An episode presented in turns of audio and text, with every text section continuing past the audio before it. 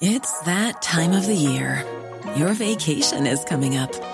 You can already hear the beach waves, feel the warm breeze, relax, and think about work. You really, really want it all to work out while you're away. Monday.com gives you and the team that peace of mind. When all work is on one platform and everyone's in sync, things just flow wherever you are. Tap the banner to go to Monday.com.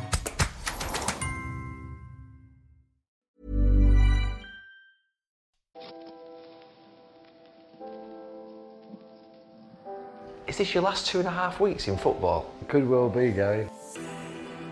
I'm on the touchline, I'm watching a game where I don't understand what the hell some of these players are doing. You know, nothing that I would suggest. Did it hurt you? Of course it did. It was the second time I'd been sacked. I was there with them, but I had no effect on them whatsoever. In both tournaments, you don't do anywhere near as well as you should do, then unfortunately that's a failure. I seem to have been forgiven, even Ronaldo gives me a hug every now and again. Am I talking too much here? Are you not bored yet? I'm enjoying this.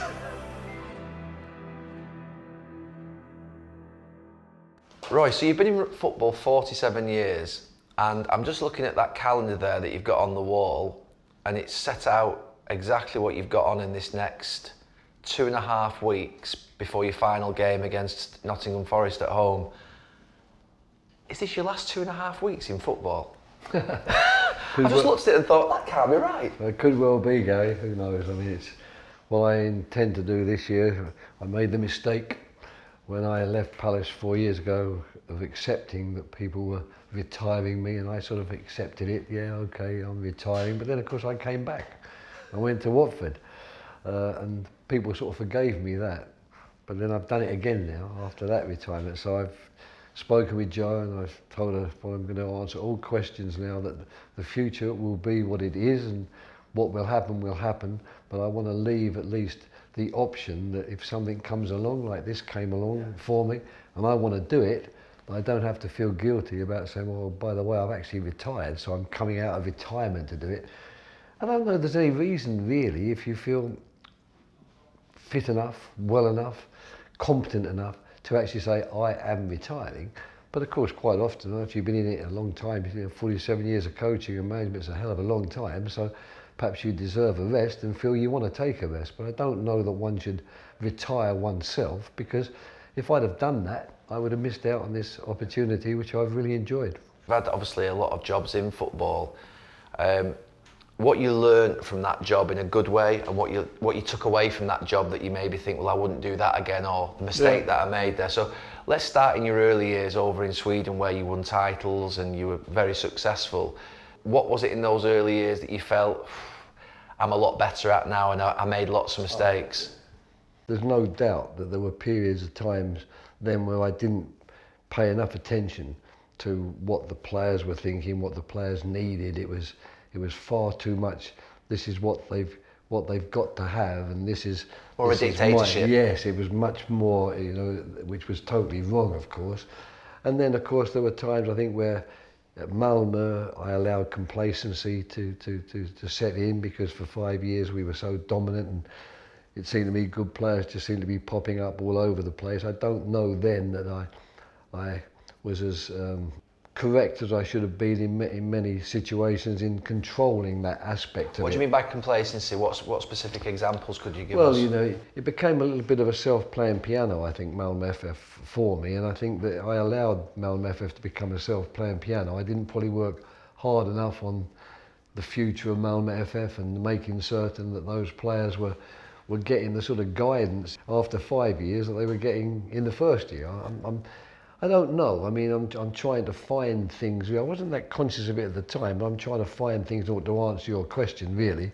Um, but it was definitely the right thing to do to move to Switzerland because I think that after, you know, what, what then was 12 years in Sweden and, you know, largely successful, it, it needed to be another platform for, for my work and I needed to sort of start needing to think again and not just being able to rely on the reputation you built up and, and perhaps started to believe even that, well, this is the only way to do things. You know, it's been so successful. This is it. You know, I've I've cracked the formula. But in football, you never crack a because there is no formula. You can't crack the formula.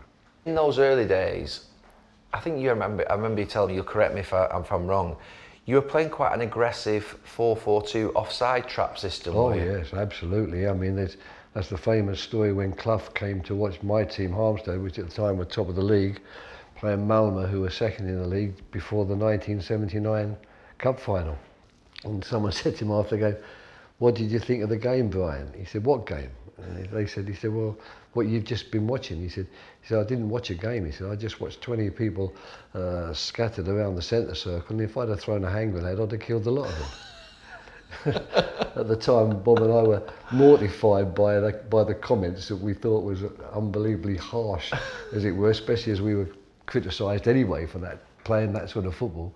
But when I think back on it, it was not only an amusing comment, it was probably a correct comment as well. But we were we were far too young and arrogant to accept it. We thought he, we thought he should never have said something as disrespectful as that. Take us on to Switzerland, particularly the, the international job was where he took Switzerland to their first major tournament in 90. 94, yeah, yeah, and then 96 we qualified for the Euro the 96. Tour in 96, yeah. Yeah, But I that- didn't take that one. I, I, I'd, I left after the qualifying to go to Inter. And just talk to me about that, that job in terms of what that gave you and what that did for you and what you learned about international football, but also what you felt as though you learned from that job uh, from a negative perspective. Yeah, Anything that you feel that, you know, when you look back, an experience.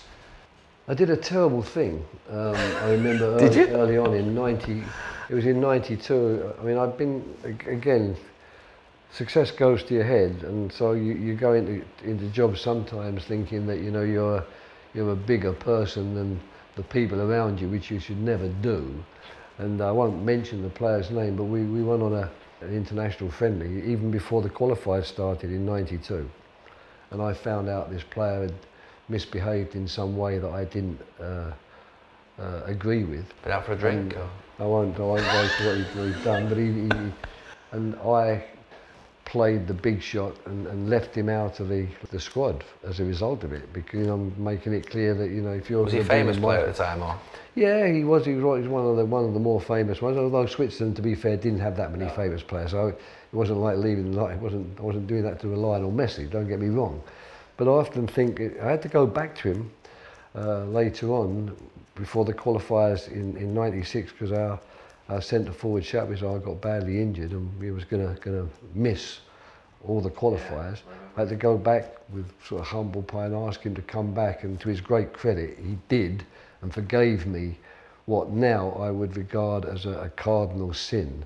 That, ma- you know, if a punishment was necessary to be meted out, it wasn't that level of punishment that I thought I would Was that you them. stamping your control and trying to sort of? It was a stamping of a control. It was a, a way of showing off, if you like, that I can stamp my authority. And my advice would be, once again, because you told me as we started to speak that you know this might be of some value to coaches starting off, I would advise you to be very, very careful before you start giving yourself those airs and graces, because at the end of the day, you can only ever be a good coach if you've got players who are going to work for you and play for you and win matches for you. If those players are not going to win matches for you, you will never be regarded as a good coach. You know, who, who do we regard as all the best coaches in the world? We always quote the ones who've got the most successes, the most trophies, the European Cup winners. The, you know, they're the ones we, we go to. We don't talk about the guy who can't put those achievements or accomplishments on the table but you might more likely be the guy who can maybe never put those accomplishments on the table. So you've got to make certain that you know that the people you've worked with, when you've left the job, will always say he did the job correctly, even though he can't perhaps prove that he was good because he's got no no medals to show. You know, I hate that one. You know, no silverware. I mean, that winning silverware can be a matter of good fortune. I mean, a guy I like and a admire and a friend, Mauricio Pochettino, I heard that about him. How many times did he lose semi-finals or, or finals of the Champions League? And I don't remember the game he lost in the Champions League, but I'm pretty certain if you analyse that game with a fine-tooth comb, you could find a way of saying, well, there, but for the grace of God, he would have won it, and he'd have had the silverware. You've got to be more generous in your appraisal of someone's job than just, well, has he won a trophy? If not, you know, Roberto Di Matteo is one of the best coaches, you know, we've we've ever seen in this country because he, he won a European Cup with, with Chelsea. and he's good. I mean, don't, that, that um, but my point there is that Roberto's career as a manager was, was short.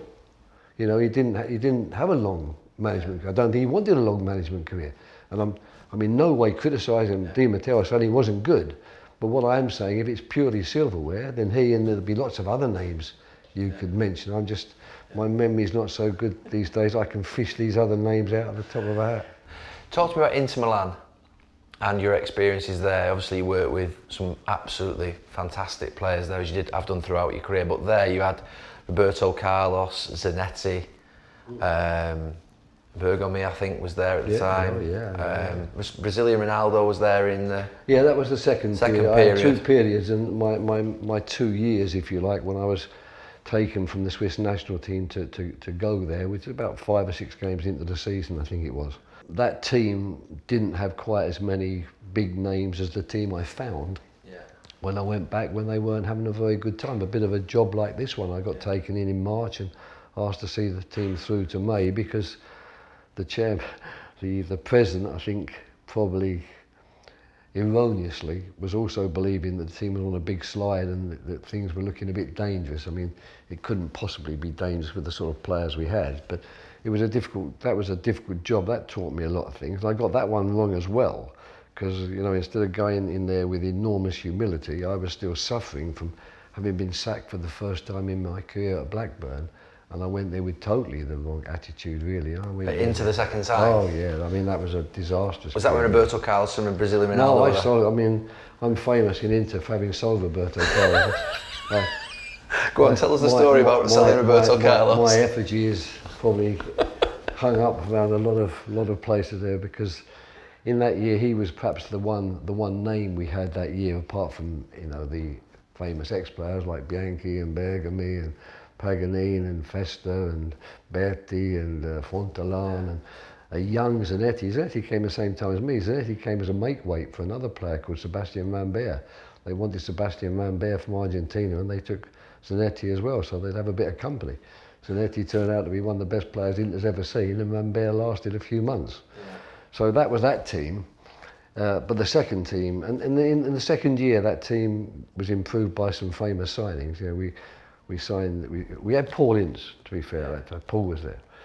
But we signed Djorkaeff and we signed uh, uh, Sforza, we signed Winter, we signed Angloma, we, we signed uh, uh, Zamorano. So Yeah, there was a few some in good- the second, second year that Yeah. was probably more. That's the year we got to the European final. The final, yeah. But it was when I went back that they had all the. That, that's when you you know you had Had all the. Ronaldos and the Simeones and uh, Paulo Sousas and uh, Pirlo and it sounds like I'm showing off here now, but I mean I was there with them, but I had no effect on them whatsoever. and and, uh, and and and, fur- and and furthermore, I would doubt if any of them have got a kind word to say about me. So I was actually quite surprised now in Qatar that I, you know, they're, they're now Harvard. These are working with, with FIFA. FIFA, or, Yeah. you know, so they're, and I bumped into them on a few times on, on each occasion. I was expecting them to say, even Simeone said, you know, happy memories together. And I thought, you, you don't mean that, Diego, you know, it's, it's nice of you to say so. But that's one of the beauties of getting old. What were you like though there, Roy? What were you like in, in Inter Milan the second time? You've just been sacked by Blackburn, you go back, Yeah, you've got all I- these amazing players. I wanted to show I was a good coach, but they didn't want it. They didn't want to be coached. They just wanted to be looked after, and you know, they wanted someone to, to pick the right team. They wanted someone to sympathise with them when the crowd were getting on at them. You know, there were one or two players who were actually a little bit concerned about being picked, really, because they didn't like that feeling when they came out onto the field with all the crowd booing Pressure. and jeering when their name was announced. You know. Yeah. So I who mean- was that? Who would that be at that time out of those players? Who was getting criticism? Well, there was a few because they they had a bad time when when I came. I mean, Andrea Pirlo hardly played. I mean, we had we had four number tens, didn't we? We, we had we had Paulo Sousa, we had Andrea Pirlo, we had a guy called Zé Maria, we had Djorkaeff. Diego, we had Djorkaeff, they're the four. Then there was Diego Simeone, then there was Ronaldo, and there was a guy called, he came in, I think. It's a lot of attacking talent. Oh, blimey, yeah. The first game, the first, am I talking too much here? You're no, no, I'm enjoying this. Anyway, we played this game at the Stadio Olimpico in, in Roma. And honestly, I mean, less of a Roy Hodgson team than Inter that day you could never have seen in, in a million years. And we won it 5-4 with a diving Simeone header in the last minute. And I'll never forget the dressing room afterwards. That people piled in. Massimo Moratti came in with his, some of his advisors. They were so happy, you know, because they saw this as, well, we're okay. These three points will lift us high enough. We don't have to worry anymore. And we were thinking, this is crazy, you know. I'm, I'm, I'm on the touch A lot can happen in three years, like a chatbot may be your new best friend. But what won't change? Needing health insurance. United Healthcare Tri Term Medical Plans, underwritten by Golden Rule Insurance Company, offer flexible, budget friendly coverage that lasts nearly three years in some states. Learn more at uhone.com. Quality sleep is essential. That's why the Sleep Number Smart Bed is designed for your ever evolving sleep needs. Need a bed that's firmer or softer on either side? Helps you sleep at a comfortable temperature? Sleep Number Smart Beds let you individualize your comfort so you sleep better together. JD Power ranks Sleep Number number 1 in customer satisfaction with mattresses purchased in-store. And now, save 50% on the Sleep Number limited edition Smart Bed for a limited time. For JD Power 2023 award information, visit jdpower.com/awards. Only at a Sleep Number store or sleepnumber.com. And I'm watching a game where I don't understand what the hell some of these players are doing. Nothing that I would suggest. We win it. But I do remember also Baggio was absolutely magnificent that day. And he was sitting in a corner. Players were jumping around, they were bad, I was quiet. I just went up to him, I said, I said, I've got to say one thing. I said, I'd have paid money to watch you play tonight. You know, that was that was such a complete performance that I'd have happily paid money for that rather than have the privilege of being on the line. But so it started well, but it went very much downhill from there onwards, really. And uh, but I seem to have been forgiven. Even Ronaldo gives me a hug every now and again. I think Roberto Carlos is the only one if he would turn his back on me if I if I saw him in the street. What, why, why did you sell him? What, was he just... It was money, really, and in that team, you know, like Giuseppe, we had Pagliuca wasn't really sellable. Giuseppe Bergomi wasn't. Pagliuca wasn't. Festa wasn't. Roberto was. Nicola Berti, not really sellable. Fontolan, no. Ince, we could have probably sold him, but he'd only just come to the club. Salvatore Fresi, Zanetti just come to the club, and then there was Branco and Ganz. It was a good team, I thought, but I mean, we didn't have a lot of players that say, we'll put them on the market, we get a load of money back. The one we could get money for was Roberto, so I went along with that, really. Uh, but of course, when he was sold and the, the shit hit the fan, and it was, they weren't standing up and said, well, we persuaded Roy Hodgson to do this. It was like, well, he sold him. Right, you know. Like dumb and dumber, was So yeah, so it was my effigy, the, uh, the man who sold Roberto. Like the man What's- who shot Liberty Valance. What system did you play with Pirlo, Baggio, Djorkaeff, Simeone, Zamorano and Brazilian Ronaldo? Well, it's difficult. We, we, we, we um, Andrea didn't play. Andrea Pirlo. I mean, Andrea Was he Pirlo- sub?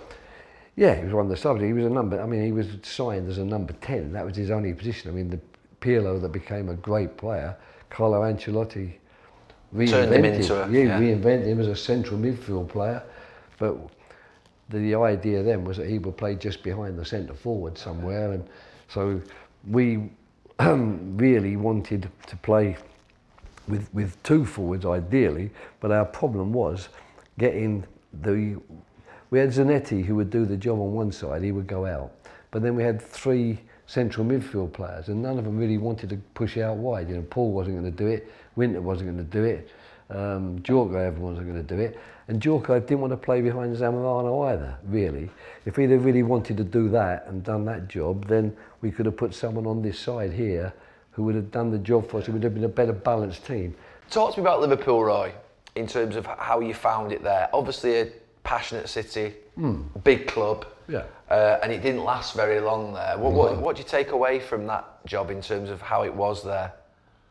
I went to a club really where there was a change of ownership and no one quite knew what the new owners were going to want. And also, I went to a club, again, arrogance is probably the wrong word, but believing that I know that there's large swathes of fans who don't think that I'm the right man for the job, that Kenny Dalglish is the man that they want to come back and do Did it. Did you sense that straight away? Oh yeah, that was clear straight away, and it was made even more clear when the new owners came in because the first thing they went, they went to all these various Spirit of Shankly groups, etc., and canvassed them. We weren't winning. You know, I'd have had to to to have had any chance of success at all. I'd have had to go in there and on the from the first games, start winning and getting results and playing some football, rather than struggling as we were. You know, near the middle of the table and and you know in in, in the same way I suppose Liverpool were doing until until recently. They've had a really good run. So. Um, it was always going to be an uphill battle from that. But I, I think probably the most um, pertinent thing, and I wasn't aware of it really at the time, but Jamie Carragher said to me on the last day, he said, you know, he said, do you know what your big mistake was here? And I said, no, go and tell me. He said, um, he said, we've been coached, he said, we've had Benitez for two and a half years and, you know, it's been pretty rigid, the coaching, the messages, and I mean, Jamie liked that. I mean, Jamie was a big fan of Benitez, so it wasn't, it wasn't a criticism in any way, but he said, that's, he said, you've come in and you've done the same thing. He said, you'd have been better off adopting a different approach. Um, and that brings us back really to, you know, your first question to me today. When you came in here, was your first thoughts to do this or that? But I didn't have that. I, I had, right, this has worked well at Fulham, you know, it worked well at Blackburn. People accepted that we were going to be very structured and, and, and organised and play that type of football. So I'm going to do that here. And we're going to get better because what, where our faults are, we're going to organise and structure ourselves out of them. But maybe it's not always possible to do that. Uh, that that's, So, what, what you were sort of saying was that they wanted more freedom. They want they wanted just the go and Yeah, play type. Pro- prob- probably more of that, you know. Probably, you know, probably more, more uh, training sessions whereby they weren't required to concentrate and focus and take on board information. Maybe they wanted a few sessions where there was more play uh, and the coaching would have been more subtle. Um, I think if I was to think back to the type of coaching sessions we did there, I wouldn't do that again. You know, I've, I've evolved a little bit from that and tried to find a way of getting the same messages, keeping the same philosophy, but maybe in a slightly different way. But again, it's, it's, it's wisdom with hindsight. Uh, it's always very easy to get your decisions right with hindsight. Uh, and especially you don't necessarily change your moods either. The, the way you're feeling about yourself, the way you're feeling about things then, maybe is not how I'm thinking about it now. I'm just wishing that I had the sort of wisdom I can use to answer your questions now, then, but I didn't have it. Did you, did it hurt you? Yeah, oh yeah, of course it did. It was the second time I'd been sacked. Uh, Blackburn, of course, was the first. This one was, was the second time. And I was just very fortunate, really, that West Brom, who were very, very good to me, and where once again I could sort of rekindle, if you like, A, the love of the game, and B, get the love of the fans and, and, and the club back. Um, I, was, I was very doubtful about whether I want to do that. But uh, luckily, Dan Ashworth uh, worked hard to persuade me you should do it, and uh, it, it saved me in a way because it got me back onto a track which I thought I should should be on, and and also I was able, I think, to learn a lot of lessons. Then it, it sort of it, it rebooted me to some extent, and I think sometimes in in, in life, if you're going to have a long, long spell in coaching, you need rebooting from time to time. And it's good if you've got some people around you who can help you reboot. So let's just talk about England. And obviously, you had four years with England from 2012 to 2016. What are your memories? What are your thoughts? Do you still think about England? Do you still think about the tournaments? Do you still think about what happened in the job? Well, you think about the tournaments because I mean that that that that was that was where the failure occurred. Really, we didn't. I don't think we did too badly in in the qualifiers, and I don't think we did too badly in our approach to the to the job in terms of trying to rejuvenate what what was quite an aging team when we took over in 2012. Albeit, if you talk, take talk about tournaments, that was our most successful tournament. Although I do remember that game against Italy where we were so totally and utterly outplayed, really, but we we got it through the penalties. But you know, it was pretty clear, I think, to us then that this team does need some rejuvenation. It was, the end of, it was the end of the golden generation. End of the golden yeah, generation. Yeah, they were good players. I still think that, you know, if you say to me who are some of the best players you work with, I would revert to that team and name some of those players because they were really good.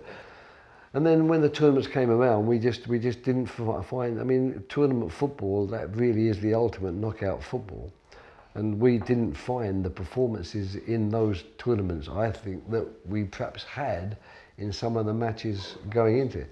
Now, what's the reason for that? I'm not 100% certain. Well, I mean, obviously, it's something which I did wrong and something that we as a, a, coaching group didn't get right. That's, that's very clear. I'm not trying to move away from that. But it's not easy for me to be 100% certain what exactly it was. Um, other than, I think maybe towards the end, we'd, we'd had that 20 game we had 20 qualifiers without defeat. We'd had 10 straight wins.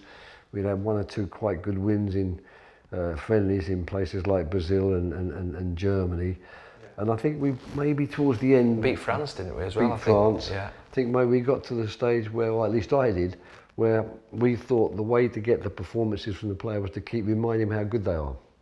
We're good enough to do this, and everything we need to win the games here in the room I think probably if I had my time again, I'd be a little bit more critical of some of the players and some of the performances, and you know, not quite as, as, as kind in terms of trying to cajole them and convince them that you can do this, you're good enough.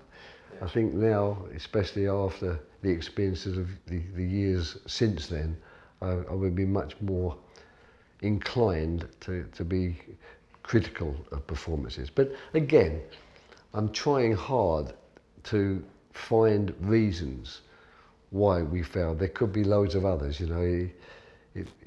But I don't look back on the time as being failure from start to finish. What I look back on it as is when you're the England coach and you get two tournaments and in both tournaments you don't do anywhere near as well as you should do, then unfortunately that is, that is a, that's a failure.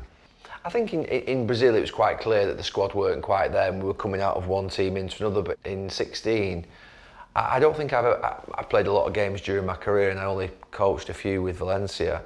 But I don't think I've ever thought of much about a game as I have about Iceland since then. In terms of you know you were in the stadium that night, I was in that stadium about what happened. And I've even spoke to a couple of the players, and they don't, they can't describe no. what happened that night no. because we went in front and everything was. Yeah. We started really well. Yeah. And do, do you ever? Th- I mean, you must think about that game. You must think about the the experience of it. What what what do you feel about that? Yeah, I think that it was too easy in that game to get caught up in that. You know, some things are not meant to be. That that's a danger it seemed to me in that game we drifted to, to, to that defeat and I'd like to have thought we could have done something more, I could have done something more to stop that drift. Um, but I don't know, quite frankly, what it, what it, what it would have been. Uh, we didn't have the bench that necessarily would have stopped that, that drift per se. Um, and they were a difficult team to play against, you know. It's like, like when you, sometimes when you're with a, a Premiership team, you play in the FA Cup against a team from Division lower Division One or Division Two, and you think, well, our players are so much better than their players, and we've got to win this. And then you get out there, and you just can't get going, and your players can't establish that we're better. And that, that I think was the case on, on that day. So I've got to say that what I've learned to do is to try and let things go, because there is no there is no point in allowing. Um, in a career which has not really had that many failures, allowing a failure at one stage to suddenly derail everything that you believe in and think you can still do, that, that would have been a pity had I allowed that to happen. And the only way I could stop that happening was to let it go. And in terms of sort of beyond the England, um, beyond the England job and just where you're at today, Do you ever see a time where you won't be coaching on the grass? Yes, of course I do. I mean, I mean, apart from anything else, you know, um, you, one, my body might might tell me that, my my my brain or my mind might might might tell me that, my la- energy levels might tell me that, my lack of intensity, if it happens at any stage, will tell me that. Those days in Halmstad where I did literally everything to now having great assistants around me and helping me in so many ways, I don't think I could do the one man band job that I perhaps did for the first 12, 20 years of my career.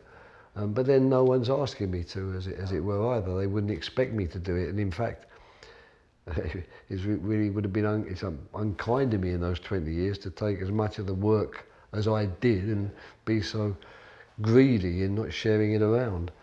And you know, when people ask you, "Are you going to miss it?" Well, of course, you know, I don't know anybody who's got a job that they really loved and really believed in, and their job has been their passion. You know, let's take a, a landscape gardener whose whole life has been landscape gardening, and he's loved landscape gardening.